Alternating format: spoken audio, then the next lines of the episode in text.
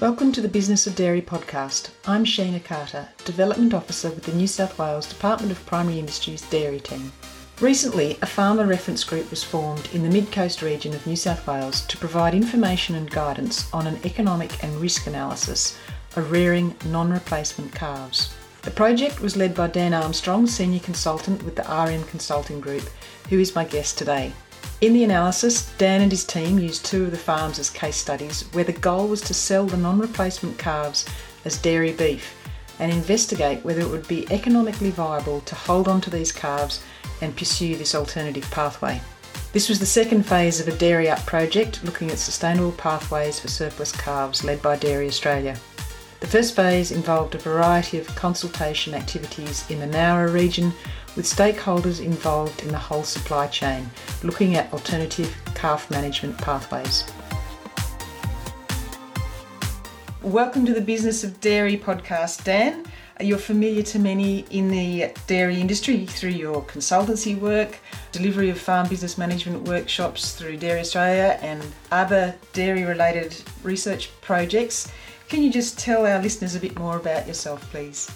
Yeah, thanks, Sheena. Uh, yeah, I'm a consultant based in Gippsland area worked in the dairy industry for about 25 years in um, a number of roles, and I guess with a focus on farm business management and dairy farm systems. Uh, yeah, my work now tends to be a, a mixture of projects looking like this, looking at analysing issues for the dairy industry, and um, yeah, farm business management work with individual farmers. Excellent. So you've got a, a, lot of experience behind you, which is great to be able to bring to projects like this one. So the, the broad aim of this project, which was looking at um, the economics and risk of replacing, uh, rearing, sorry, non-replacement dairy calves, and the idea was to help farmers in their decision making around the viability of sort of setting up a system on farm where non-replacement calves are consistently raised for sale into different beef markets as opposed to sort of selling them at, at that one to three weeks of age as happens in a lot of cases. So if we just start at the basic level, can you explain what we mean by non-replacement calves in a dairy business and what some of the the non-financial challenges are for the industry and farmers in this regard? So, yeah, I guess we've talked broadly about them as non replacement calves. Traditionally, that was all the bull calves and any um, heifers that weren't wanting to be retained as replacements. The makeup of those surplus calves has probably changed a little bit with the introduction of sex semen and the potential to target the replacement heifers with that. The scenarios we were looking at was moving from situations of conventional dairy breed semen and mop up with dairy bulls. So, assuming that 50% of the calves would be would be male calves, and then there'd be some surplus female dairy calves as well. And the change we were looking at was using sex semen for replacement dairy heifers, and then using either beef semen or beef bulls for the remainder of the herd where you weren't wanting to target replacements. Excellent. So I guess there's a number of things that farmers are having to consider. It's you know the number of replacements that they're normally going to retain in their system, and if you know if you're retaining more calves, there's more labour, all those sorts of things, and you've got to have a market to target as well if you are retaining those animals. So before we dive too deeply into the analysis that you've done, can you explain what some of the, the financial challenges are for farmers looking at rearing the non replacement calves in terms of costs and infrastructure, etc.?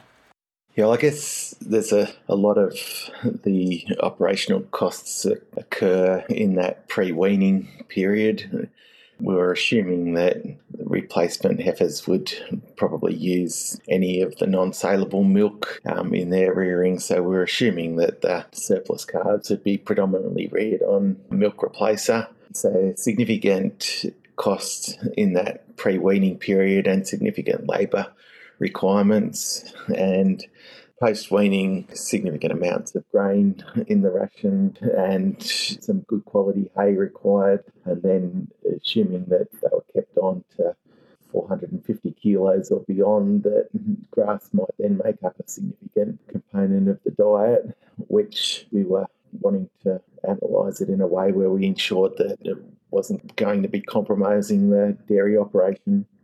So, and I guess one of the challenges in doing the analysis is the beef market prices as well, and we know that can can be a lot of variation in that market. I think we've sort of seen in you know 2022 we had some very strong market prices which you know all of a sudden has pretty much disappeared coming into the 2023 year. So that's where I guess a lot of the, the risk probably is in these systems. Yeah, that's exactly right. I think when this project was initially conceived, it was um, in extremely buoyant beef markets, uh, and yeah, when the project was was finalised, it was a very different scenario in terms of beef prices and demand for beef animals. And I guess you know was a good period to be conducting the project over. I don't think it's a surprise to anyone in the dairy industry that that there'll be times when you can make good money out of this, and there'll be times when there won't. Well, what we were trying to do was to quantify how often those two different scenarios would occur and start to stimulate thinking about and how we avoid the scenarios where there isn't any additional profit made from rearing those surplus calves. Yeah, it is a it is a real challenge, and like you say, it's not a surprise to dairy farmers. They've lived through these cycles many times before, so I guess everyone's acutely aware of the challenges in that space. But uh, I think the work that you've done is really good in, in that it's sort of quantified. In this example, could you just talk about we had two case study farms in New South Wales in the sort of Kempsey and Taree area of New South Wales, which were operating two different or do operate two different systems. Can you expand on that a bit? Yeah, so these two farms were chosen because they did represent slightly different case studies. One being a year round calving system where the need for additional infrastructure if the surplus calves were reared wasn't too substantial. And the second being more of a batch calving system where I guess the more intense uh, rearing of the calves meant that there was periods where the current infrastructure would have been quite inadequate and required more significant investment to enable those surplus calves to be reared on the dairy farm. Okay, great. So uh, I guess their sort of normal practice on those two farms is predominantly selling their calves at that you know one to three weeks of age yeah, that's right. So that had been the traditional practice, and that's what we assumed as our base situation. And then from there, you've changed that baseline system to a targeted sort of breeding strategy with sex semen over part of the herd, and then the dairy beef uh, AI or bull over the rest of the herd, and then rearing those through to to different weights. Obviously, that it incurred some additional costs, as we've already touched on, but can we talk about some of those costs in a, in a bit more detail and some of the assumptions around the costs? Yeah, we'd assumed that it'd be milk replacer that would be used to get them to weaning. That was probably the most significant cost in that pre weaning period. And we assumed with all of these costs that we looked at, uh, we assumed a range that could occur, and we analysed, you know, the whole variety of price scenarios that could be expected. So yeah, we assumed a range in milk replacer that could effectively be from between 60 cents and 95 cents per litre. The grain price had some impact, and we assumed that that grain could have been between about $300 and $550 per tonne, depending on the year. We assumed some ranges in beef price, which were also very significant ranges that we were assuming that for most of the markets that it could be somewhere between $2.20 per kilo of live weight and up to $5 plus at the top end of the range for different beef markets. Okay, great. And I think you mentioned earlier also the additional labour required in this situation. Obviously, we're hanging on to these animals and feeding them a bit more. Yeah, that's right. So we assumed that it was roughly an extra four and a half hours a day of labour, predominantly most of that extra labour occurring in the pre weaning period then assuming a little bit more labour in the post weaning period to check the livestock and move and feed out hay or silage. Great. Uh, so from that, we need to uh, look at the, the beef markets that you were well, were targeting in this instance, and, and you had effectively four different weight ranges and markets that you were targeting for the animals being reared. Can you talk about them as well? Yeah, in, in terms of the markets, I guess we were thinking the two main markets being the manufacturing beef market and the feeder steer market.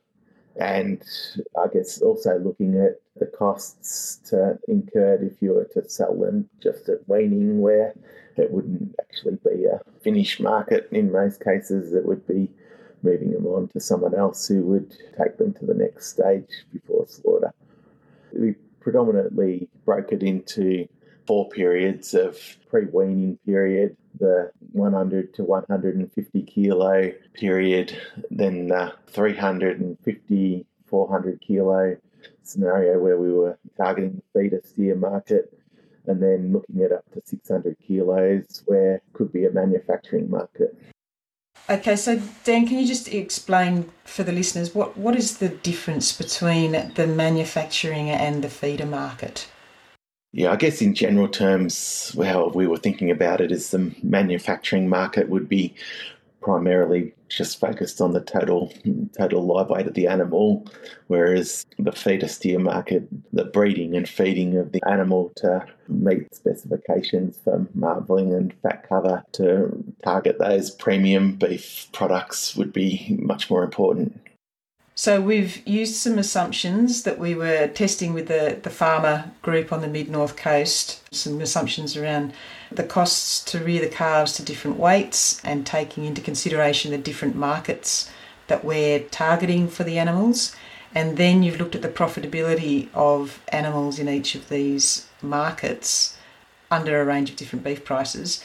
What did that reveal about the profitability and risk of these different markets?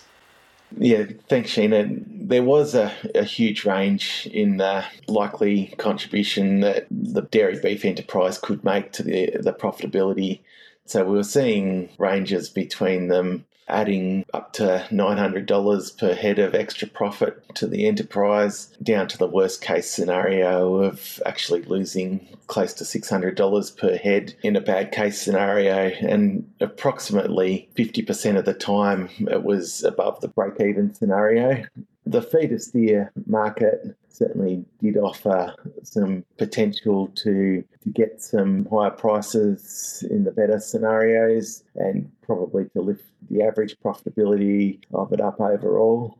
It didn't make a huge contribution in terms of eliminating the worst case scenarios when demand for beef's really low. So, Dan, looking at, at the numbers in your analysis, it seemed to be that it was that sort of 450 kilo feeder market that was the more profitable scenario.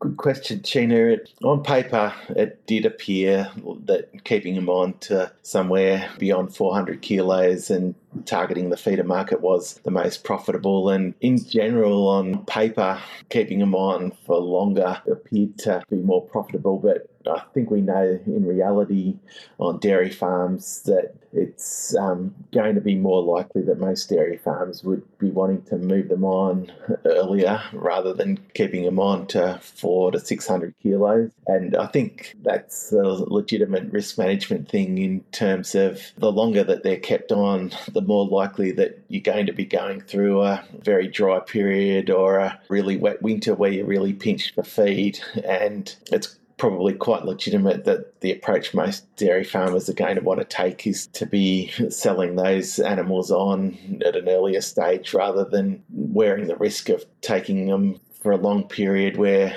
you're more likely to encounter some very high feed costs. Yeah, and I guess the other thing to add to that, Dan, is land and land availability on the farm. Obviously, you're going to need some, you know, reasonable acreages to be able to do this, which in, in some regions is going to be a big challenge. Perhaps not so much the inland regions of New South Wales in particular, but coastal regions, uh, a bit of a challenge there. Yeah, absolutely. And we assumed a pasture grazed feed cost, which could have been either adjustment, could have been an additional lease block, or it could have been growing more pasture on the existing area depending on the resources of the different farms. I think we've allowed enough extra cost to cover those scenarios, but it doesn't really reflect the challenge of actually accessing that grazed feed within, you know, a reasonable vicinity of where the dairy farm is, which could be a challenge. Yes, well and truly. Now, I guess another thing that we need to consider is the infrastructure needed on farm to raise more calves which for some systems might be easier than others. But uh, with the two case study farms, you've mentioned we had two different calving patterns in those, and you did some work looking at the cost of additional infrastructure. Can you talk about that?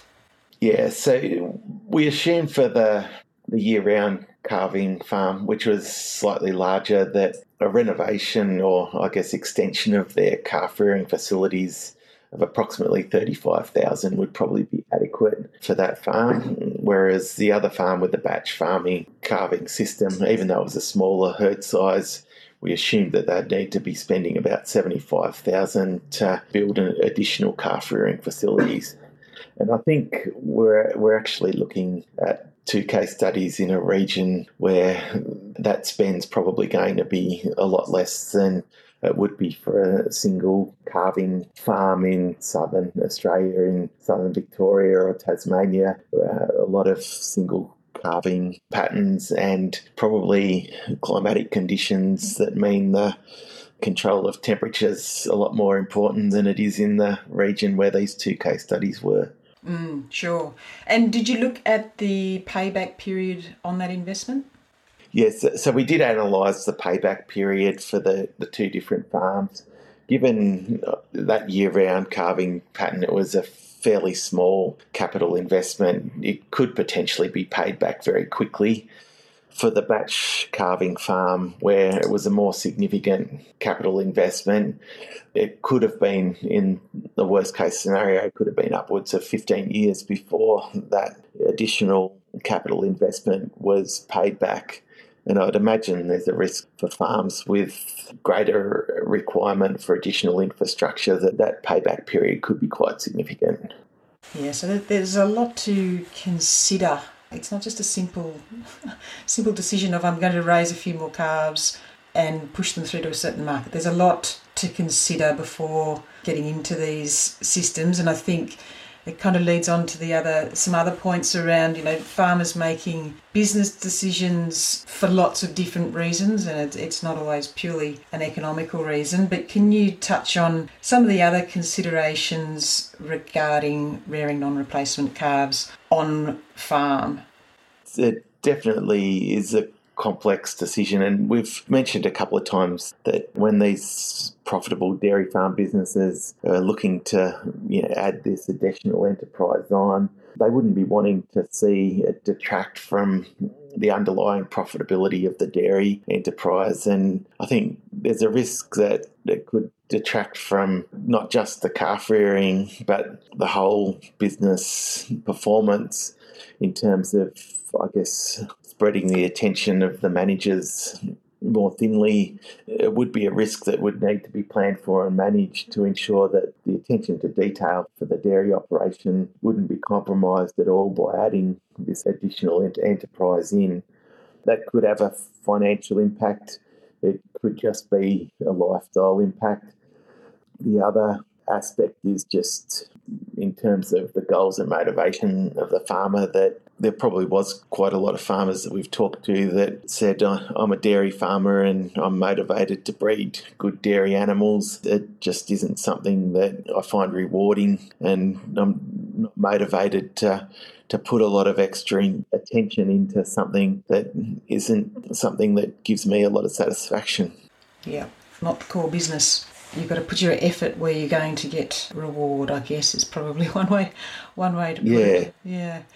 So, Dan, where to from here? I think as part of your farmer group on the mid north coast, you started to develop a, a, decision support calculator for farmers for that group to trial. Whereabouts is that at?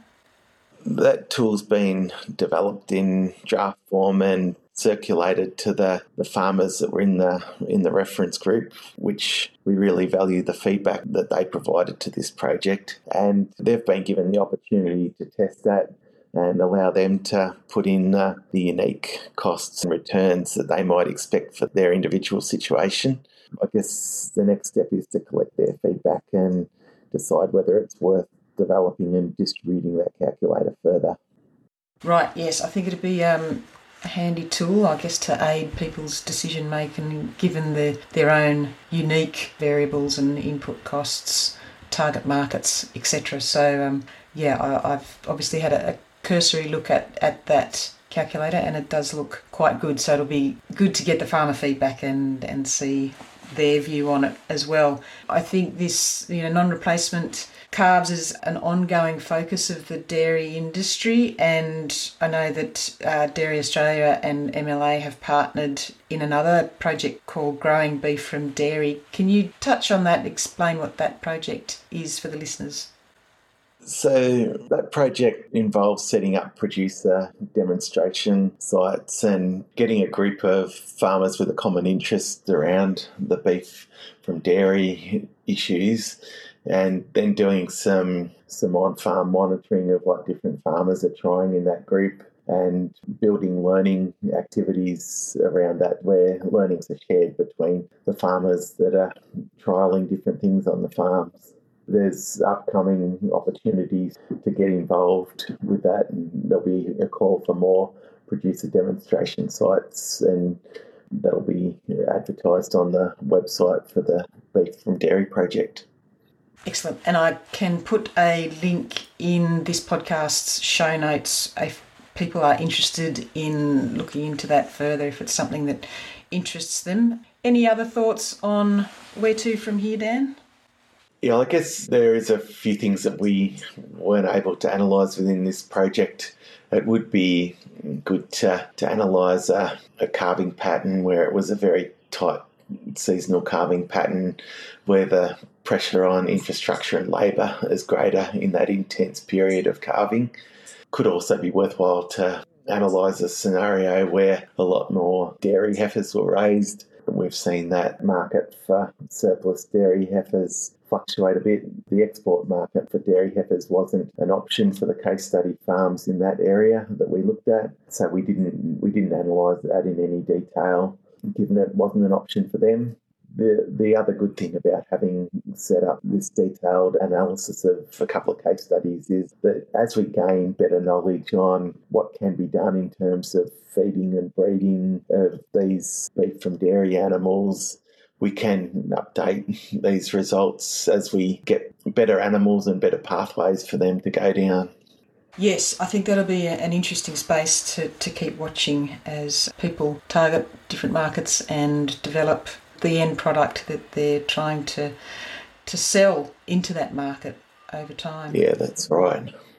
Look, we'll uh, have various links uh, in the show notes, as I mentioned, to get access to further information on this project um, on the Dairy Up website, etc. But are there a few key points that you might like to leave with farmers considering a dairy beef pathway in their business?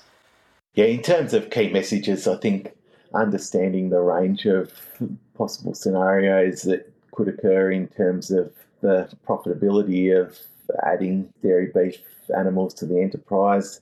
And I think putting a lot of thought into managing the downside periods and avoiding the occurrence of those worst case scenarios. Which can be challenging given that decisions have to be made well ahead of time in terms of joining decisions and uh, when the animals are sold. Whatever decisions made, I think you've got to be putting a lot of in- attention into ensuring that it doesn't detract from the dairy business and probably making sure it's something that someone in the business really enjoys doing, uh, gets satisfaction out of doing it well. I think there could certainly be a role for a, specialist calf rearer that may be operating in a partnership with a dairy farm business if it's not the core business of the dairy farmer to be raising those beef animals. Yes, I think that's a good suggestion to find someone with the, the interest and the the expertise and they can make I guess their own business out of that component. Is that kind of what you're saying? Yeah, I think so. If, if there's someone with the, the passion to do that really well, it's a matter of finding pathways for, for that specialist calf rearer to ensure that they've got a reliable and profitable business. Okay, thanks, Dan. Um, it's been excellent chatting to you about this project, and it, it's great to have some, you know, some numbers to put to the various scenarios around dairy beef pathways uh, to quantify it. And I think, you know, we touched on it often. Farmers have lived through a lot of the, the variability in seasonal conditions and pricing conditions to certainly have a, a gut sense on, you know, sometimes it's profitable, sometimes it's not profitable. Um, but this really sort of quantifies that gut sense to my mind. So thank you very much for your time today. And yeah, we will look forward to potentially hearing more about what might happen with further investigations into the dairy beef markets. Yeah, no worries, Sheena. That's no problem. I would also like to thank the farmers, the case study farmers, for volunteering their information and the group of farmers that provided input into this project. It, we wouldn't have got the quality of results that we we did without them, and also Sheena and Blake Carter for, for pulling that group together. And also like to thank Tristan Wardley and Lauren Jones, the, my colleagues that did a fair bit of the work involved in this project. So yeah, thanks everyone. Yes, indeed. It takes it takes a team, doesn't it, Dan? yeah, yeah, definitely. Lovely. Yep. All right. Thank you very much. Thank you for listening to this month's podcast, produced by the New South Wales DPI Dairy Business Advisory Unit. This series is brought to you with funding and support from the Hunter Local Land Services. The show notes to this episode include links to the Dairy Up website where you can find further information on this project and Dairy Australia's Surplus Calves website, including information on the Growing Beef from Dairy project. We'd love you to share this podcast with your networks and feel free to send any feedback or suggestions for future episodes to thebusinessofdairy at gmail.com.